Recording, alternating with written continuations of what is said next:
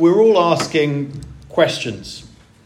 From the beginning of time, we've asked these big questions. We looked at it in the video there. Whether we realize it or not, we're kind of constantly asking, why are we here? Who am I? Where do I fit? Do I fit? What's my purpose? Am I doing the right thing with my life? From sort of time began, we've asked those questions. And then the poets, the philosophers of today, the Taylor Swifts, the Barbies, the Disneys are then looking to answer them. And I think we saw there in a relatively confusing and scary way. We saw it with the Taylor Swift quotes that our culture is increasingly individual. We want to be who we want to be. That's the motto. We write our own scripts. We hold the way to write our own scripts. We're the center of the universe, we're told. And then we're told to look to ourselves to define who we are and what we should do. And to a point, that's okay. But ultimately, it is completely fragile. It leaves us destabilized, confused. You saw that in that graduation speech from Taylor Swift. It's terrifying. One result of this, scientists point to, is a significant increase in mental health concerns amongst Generation Z. Statistically, today's generation of young people are more anxious, depressed, and less Christian than ever before. Our society is confused, and our children are growing up in a world which is increasingly unsure of itself. I don't know how you find yourself sitting here today. You may feel relatively sure and certain of who you are. You may have found that through looking at the Bible. You may not. You may just be here full of questions. Maybe if you are a Christian here today, you may be lacking confidence when it comes to conversations with your friends about these big questions. So where do we go to answer the questions our souls ask? Does my work really matter? Am I doing the right thing? Am I making the best use of the time I have on earth? Do I have value? Well, we can look in three places for answers. We can look to ourselves. Seems to be what most of the culture is telling us.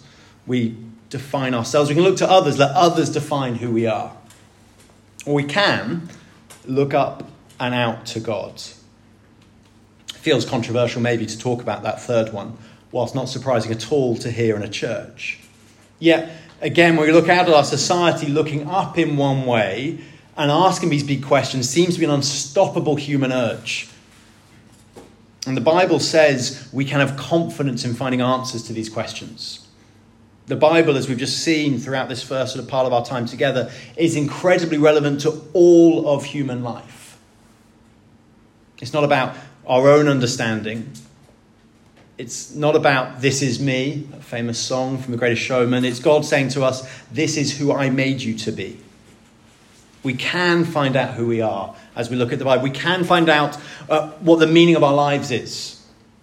Not as we look inside, but as we look up to God and listen to what he has to say about us. And that's what we're going to do in these next 7 weeks. God has spoken, and so we can listen and come with confidence to the Bible with the biggest questions in life. In these first 2 weeks, we're going to look at two related things from these verses in Genesis. We're just going to look really at one verse in real detail. We are created in the image of God. And today we start with the first truth, which is that we are created. If you were at our training session on Wednesday, we have a training session in January. We were looking at the Bible and we looked at how God's word is inspired. It's without error. So our regular diet at Town Church is we preach through passages and books of the Bible. And we're doing just the same here. But instead of maybe looking at lots of verses, we're honing in today on one word, really, created. But before we get to that one word, we need to start with another word, God, because we're created by God. Right at the start, the first words in the Bible, Genesis 1:1, in the beginning, God. The first thing the Bible tells us about reality, the Bible tells us about the universe, is that there is an all-powerful God and he created. It wasn't chance, it wasn't random, it was deliberate and it was designed. It's a world created by someone. The Bible doesn't start with who we are, so we're not starting there. It doesn't start with our purpose, with our meaning, with our identity. It starts with God. Because we can only understand ourselves and our place in creation when we understand who God is. But who is this God? Who is this God? Well, what does the Bible say about what he's like? What is, most importantly, does the Bible say about what he's like before God created the universe? This really matters to think about. What was God like before the universe was created? And whenever the Bible does talk about that, it talks about how God was in eternity. And it talks about what theology calls the Trinity. This is the unique teaching of Christianity, that the eternal God has always been Father, Son, and Spirit. And he made himself known in the biblical acts of the Father, sending the Son, and sending the Holy Spirit. The Bible says that God has always existed. He's always been three in one, Father, Son, and Spirit. So what was God up to before creation? Have you ever thought about this? There's loads to say, but let's hone in really quickly on two things. What was God doing before creation? Well, he was living a fulfilled life. He was happy. John 17:5, "And now, Father, glorify me in your own presence with the glory that I had with you before the world existed." He had all he needed. Father, Son, and Spirit, then we're loving each other. John 17 again, "Father, you loved me before the foundation of the world." Then when it comes to creation, we see the Father, the Son, and the Spirit creating together. The Father speaking through the Word as the Spirit hovers over the waters. So, what was God doing before creation? He was living a fulfilled life. And the Father, Son, and Spirit were loving each other. But, Johnny, why does that matter? As we think about creation, why does that matter as we think about what it means to be human? Well, because our view of God, our understanding of him really matters. I'd argue it probably matters more than anything else. More than whether creation was a literal 6 days or not. We can get stuck on that with this passage particularly. We're not going to look at that today. But we want to look at who God is and what he's like, because who we think God is makes all the difference. We can't just have a general idea of what God is like. We need a specific view. And thankfully, God, through the Bible, tells us what he's like. And through Jesus, we see it in human flesh. But God is Trinity, and that really matters. Let me show you why. I studied Islam at university. I spent a lot of time meeting and chatting to Muslims. And I wrote my final dissertation on, do Muslims and Christians worship the same God? And the fundamental answer is, a simple answer is, whilst there's may seem to be some similarities, that they do not. And this really matters. You see, Allah is a completely different God. There's no Father, there's no Son, there's no Spirit. There's just Allah. Allah is one. And so he functions very differently. And so the world he creates is a very different world. Allah is completely other from creation. And the result is he's completely unknowable. In any sort of intimate sense. You can't have a relationship in the same sense. He only reveals his will, not himself. But a God who is Trinity allows us, especially through the coming of Jesus, to know God intimately, as God has always designed it to be. And by his Spirit now, he reminds us that God is our Father, who we can know with everything in our hearts. Trinity is essential. Mike Reeves has a superb book on the Trinity I can recommend. He says the Trinity is the cockpit of all Christian thinking. So God is Trinity, and that really matters. But what does that make to our difference of humanity? Well, it shows us that God is personal. And so our world is personal. The most sort of foundational thing about God is that he's a loving, personal God. He's always been loving. We always see right from the beginning, the Father and the Son and the Spirit together. We see them then in creation, creating together. The most fundamental principle of the world, according to the Bible, is that God is personal. Before anything existed, there was a personal, loving God. He's always been one God, three persons. This will, as we look at the next few weeks, have serious implications when we think about humanity. That we're personal. We're designed to be in relationship just as God has been. We have personality, we have character. We're not just matter which has evolved. God is personal, the world is personal. And the second thing we see, God doesn't need us. When we look at what he was like before the world was created, we see he had everything he needed. He did not need to create us. He does not need you. He does not need me. It's why at the heart of the Christian story, the good news is all about grace. Not what we can do for God, not what we need to do for God, but what he has done for us, because he did not need to create. I find that really humbling. That God did not need to make me. He wasn't lonely. He didn't want slaves to sort of work for him. Most other religions in the world basically land with that narrative because it's the only one which makes sense if you have a God who's on his own, who's primarily existing just all about his own pleasure. You end up with a God who basically wants slaves to work for you. But the Trinity shows that God did not need to create. It's why the Christian story is radical and the greatest story for the world to understand.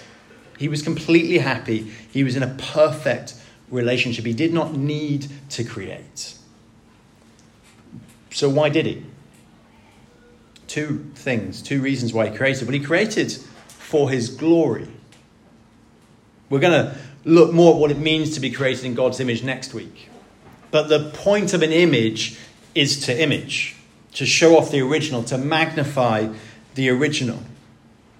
God made humans in his image so that the world would be filled with reflectors of God. Images of God, 7 billion statues, if you will, of God. So that nobody would miss the point of creation, but nobody could miss the point of humanity. Namely, God knowing, loving, and showing God. This is the best way for humanity to live as creatures under the Creator, who know him, who love him, and then who show him to others. Isaiah 43 says this, "Everyone who is called by my name, whom I created for my glory, whom I formed and made."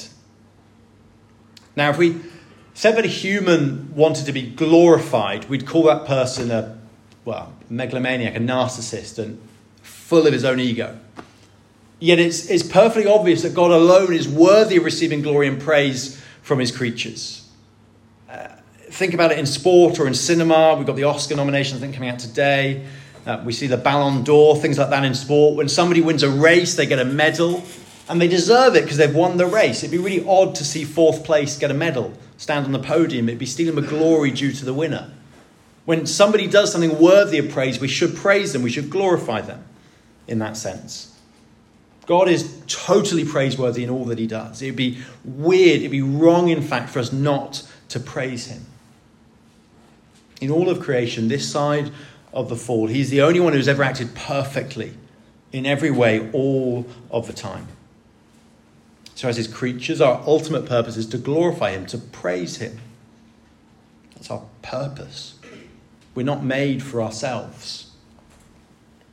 Now, as I said, we don't do this perfectly now. In fact, since Genesis 3, these statues, these images have been totally fractured. It's why idolatry, the worshipping of another, is the heart of all sin, because we were made to worship him alone.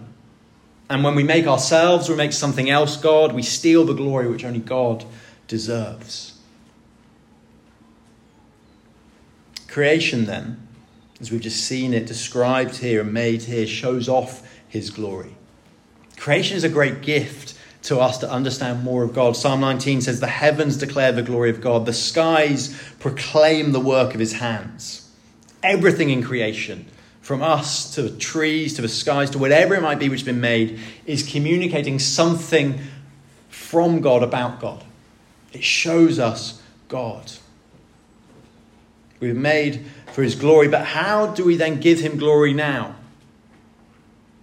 We do it by enjoying him, delighting in him, praising him. We do it by enjoying him and enjoying what he's made, his creation, the people he's made us to live amongst. Look at creation. Look at it in all its beauty and its intricacy. It's one of the reasons why a majority of us here in this room, I imagine, quite like things like Planet Earth, and we sit down and watch them. Look at creation, all its beauty and its intricacy. It shows God off. For example, the stars. I don't know if you saw this news this week. I didn't understand most of what the article said, but basically it said, "Huge ring of galaxies challenges thinking on cosmos." The scientists were saying it is so big, it challenges our understanding of the universe. It's 1.3 billion light years in diameter. I have no idea what that means, but it's huge. It's within, outside our galaxy by the sounds of it. In our galaxy, there are 100 million, no, sorry, 100,000 million stars, it says here. It's a lot. Our galaxy is then of one of 100,000 million galaxies. And look down at me. Genesis 1 verse 16. It seems like a throwaway line. He also made the stars.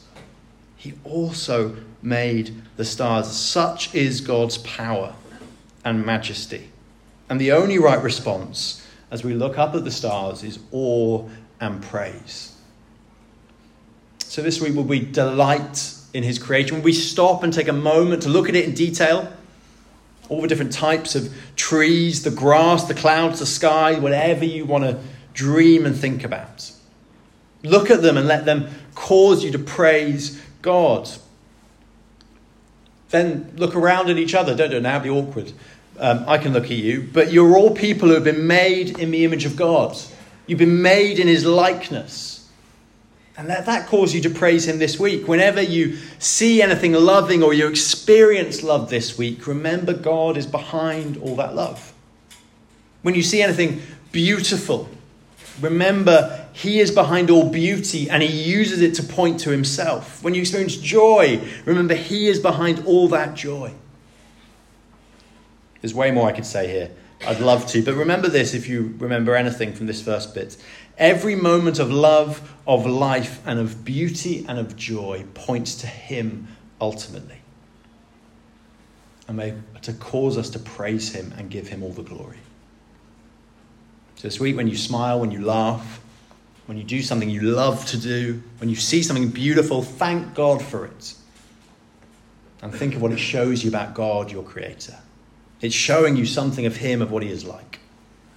So God created for his glory, but a little bit as we looked at that, he also created so we might be loved by him and love him. God created so we would share in the delight of the relationship which God himself experiences within the Trinity. God is love. He did not make love, he is love. And he wants us to share in that love. We see that if you look in John 17. I'd encourage you to read it later. It's great. Because since God has always loved the Son, it is entirely with his character to then turn and create others that he might also love them. God so loved the world, he gave his only Son to us. And the Father so delights in his Son that he gives us to him. The Father and the Son together then give us the Spirit. And the Spirit gives us comfort and grace and power and reminds us of God's work in our hearts and in our midst. God is fundamentally a giving God. He is love at his core. He didn't need to create, but he chose to create. And now think about less abstractly. Think about you. God fundamentally created the world as a gift. And he created you to love you. Stop for a minute, just let that sink in. This is the main reason God made you. He didn't need to make you. He chose to make you. And he made you so he could love you. What a God this is that we worship. God enjoys having others with him. He's always enjoyed showing his love to others. He showed it in the Trinity, and now he rejoices to shower it on us. Through his Son, Jesus, he creates because it's part of his DNA to give good gifts, to love others. He didn't need to, but he chose to. He created for his pleasure.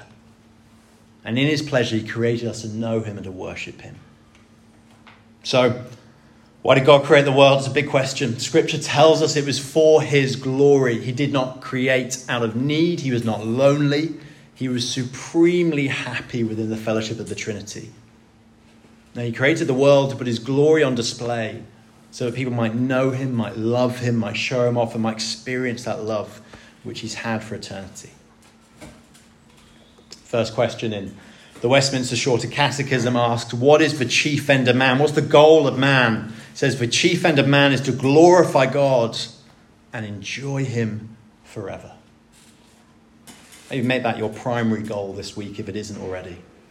Because as you do so, that's where you'll find life and you'll find freedom. As you take your eyes off yourself and onto him, you'll begin to truly live. If you believe in God today or you don't yet believe in God, the most liberating thing I can tell you is that you are not the center of the universe. We're not God. We don't form our own identity, and this is good. You do not need to be confused and scared like Taylor Swift is in that speech. You are not the center of the universe. We're not God, and that is a good thing. Let's take a beat. 60 seconds, person next to you. I've told you one reason why I think it's good we're not God. Any other reasons why you think it's good that we're not God? 60 seconds, person next to you.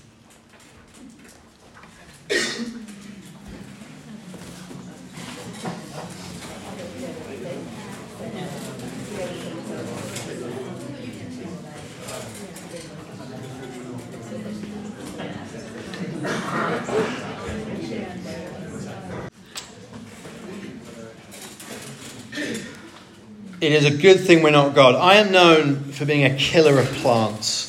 If you give me a pot plant, I'm not sure if anyone in this church has given us a plant. If you have, I'm not sorry. It's your fault, because I can guarantee it'll be dead within weeks. Same for Caroline. She's not good either. We're not very good at sustaining life. Get me to plant a seed. Nurture it. Grow into something beautiful. I will likely kill it as well. Our garden is functional. Got grass. Even then I need to get Gledson to help me with it.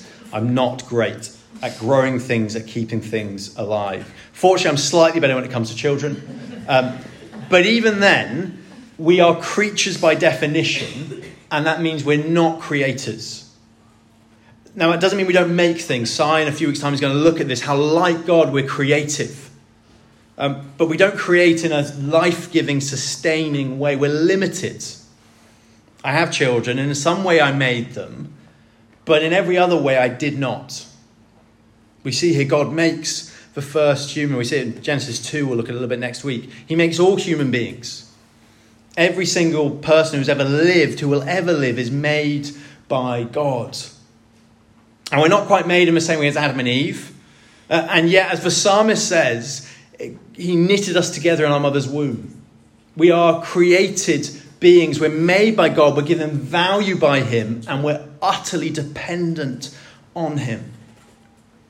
When God created, he didn't get his tools together and begin to craft something. He created out of nothing. And he said, is the repeated line again and again here in Genesis 1. God spoke, and it was. He generated the atoms and the molecules, and he shaped them into planets and stars and seas and land and animals. But when God made humans, he did not start with nothing. He made Adam from dust. He made Eve from Adam. And we're not created by nothing either. There's a super book we're going to read as a book club. I was going to wave it here. It says in my notes, so I've forgotten it. It's an excellent book by a lady called Ros Clarke. We're going to be reading as our book club this term. It's excellent. And it starts here as the most fundamental thing we need to know about being human. That when God makes us, he starts by joining an egg and a sperm. I don't know all the ins and outs of this, but it eventually makes its way into the womb, where it multiplies cells and begins to grow into a human body. For about 9 weeks, that single cell has already become really recognizable as a human. Now, we cannot and we do not control this process. For some of you, you know that painful reality only too well. We are fundamentally not in control of the process of conception. What we can say is that every time a child is conceived, it's because God has breathed life into that fertilized cell. It's because God is beginning his work of knitting a new person together. We know tragically there are complications sometimes as we live this side of the fall. But we can have absolute confidence. If you're sitting here today, you can have absolute confidence. We are here because God made us. God planned and designed and created you. There are no accidents, happy or not, in God's design. God wanted you. He wanted precisely you, with your DNA, with your specific time, your date of birth, your specific biological parents. He knitted you together so you would be that tall, or have that skin tone, that type of hair, or lack of hair. He made you with a unique personality and talents. Psalm 139, you created my inmost being. You knit me together in my mother's womb. I praise you because I am fearfully and wonderfully made. Your works are wonderful I know that full well. If you're sitting here today, whether you feel like it or not, you've been made by God and you've been made fearfully and wonderfully. Whether you believe in God or not, that is the truth. So we depend on God totally to bring us into the world. And we depend on him now for ongoing life, every second of every day, because he's our creator God. Jesus explains this to the disciples. He says this, he says, look at the birds of the air. Know what Jesus is doing here. He's looking at creation, saying, what can I learn about God from it? Look at the birds of the air. They do not sow, they do not reap, they do not store away in barns, and yet your heavenly Father feeds them. Maybe you need to hear this today. Are you not much more valuable than they are? Can any one of you, by worrying, add a single hour to your life? If God provides for the birds for all they need, how much more will he provide for you, his precious children? We do not need to worry because we can trust God. We should not worry because it is pointless, Jesus says here. We can't keep ourselves alive even if we wanted to.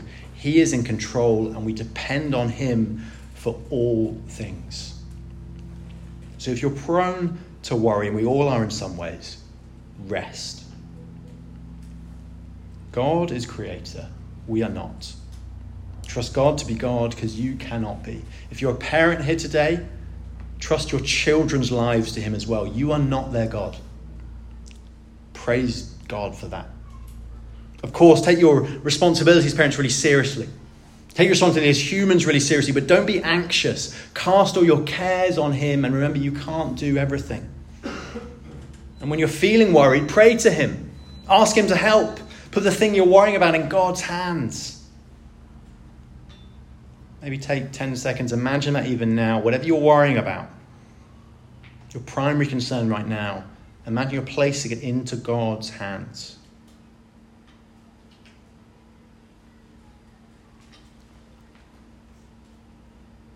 Stop trying to be God. Embrace the fact you're a creature, not the creator. And depend on him and trust him. He made you because he loves you. He did not need to, but he chose to. We're going to spend the next 7 weeks looking at really what it means to be made in God's image. How this gives us dignity and value and meaning and purpose and hope in all we do. But where do we land today? I've got three things which hopefully have flown through what we've said, but just if you're a note taker and you've actually brought a pen, even though we didn't tell you to bring a pen, here's three things. Be encouraged. I think that's come through in the last 10 minutes. You're the pinnacle of creation. We see that here and here. We'll look at it more next week. It's the pinnacle of creation. God created everything. It was good. It was good. It was good. It was good. And after he made humanity, it was very good. As a human, you have been created deliberately, precisely. You've been knitted together in your mother's womb by God himself. You've not been made because God needed you, but because he loved you. So be encouraged. You may need to hear that today. Be thankful. In light of that, be grateful for all he has made in creation. Be grateful how he's made you. We can now live lives of joy and delight in light of us. He made for his pleasure. And as those made in his image, we can worship him by delighting and thanking him for all he's made, remembering it all points to him. Finally, be humbled. You're not God, so depend on him. It's fundamentally a good thing. We can rest in him and be thankful. If you're anxious and worried about life today, well, he knows you are, and he loves you, and he knows you. And he says, just friend, come to me, trust me, just look at the birds, I care for them. How much more does he care for you? Someone made in his image. The world says you can define yourself, it says be whoever you want it to be, that the world could never imagine it so good as we see here. Couldn't imagine identity like this. Our culture has experienced a crisis of confidence. People are beginning to question again who they are, whether they make their own meaning and identity. And the Christian story is the best story for the world to understand.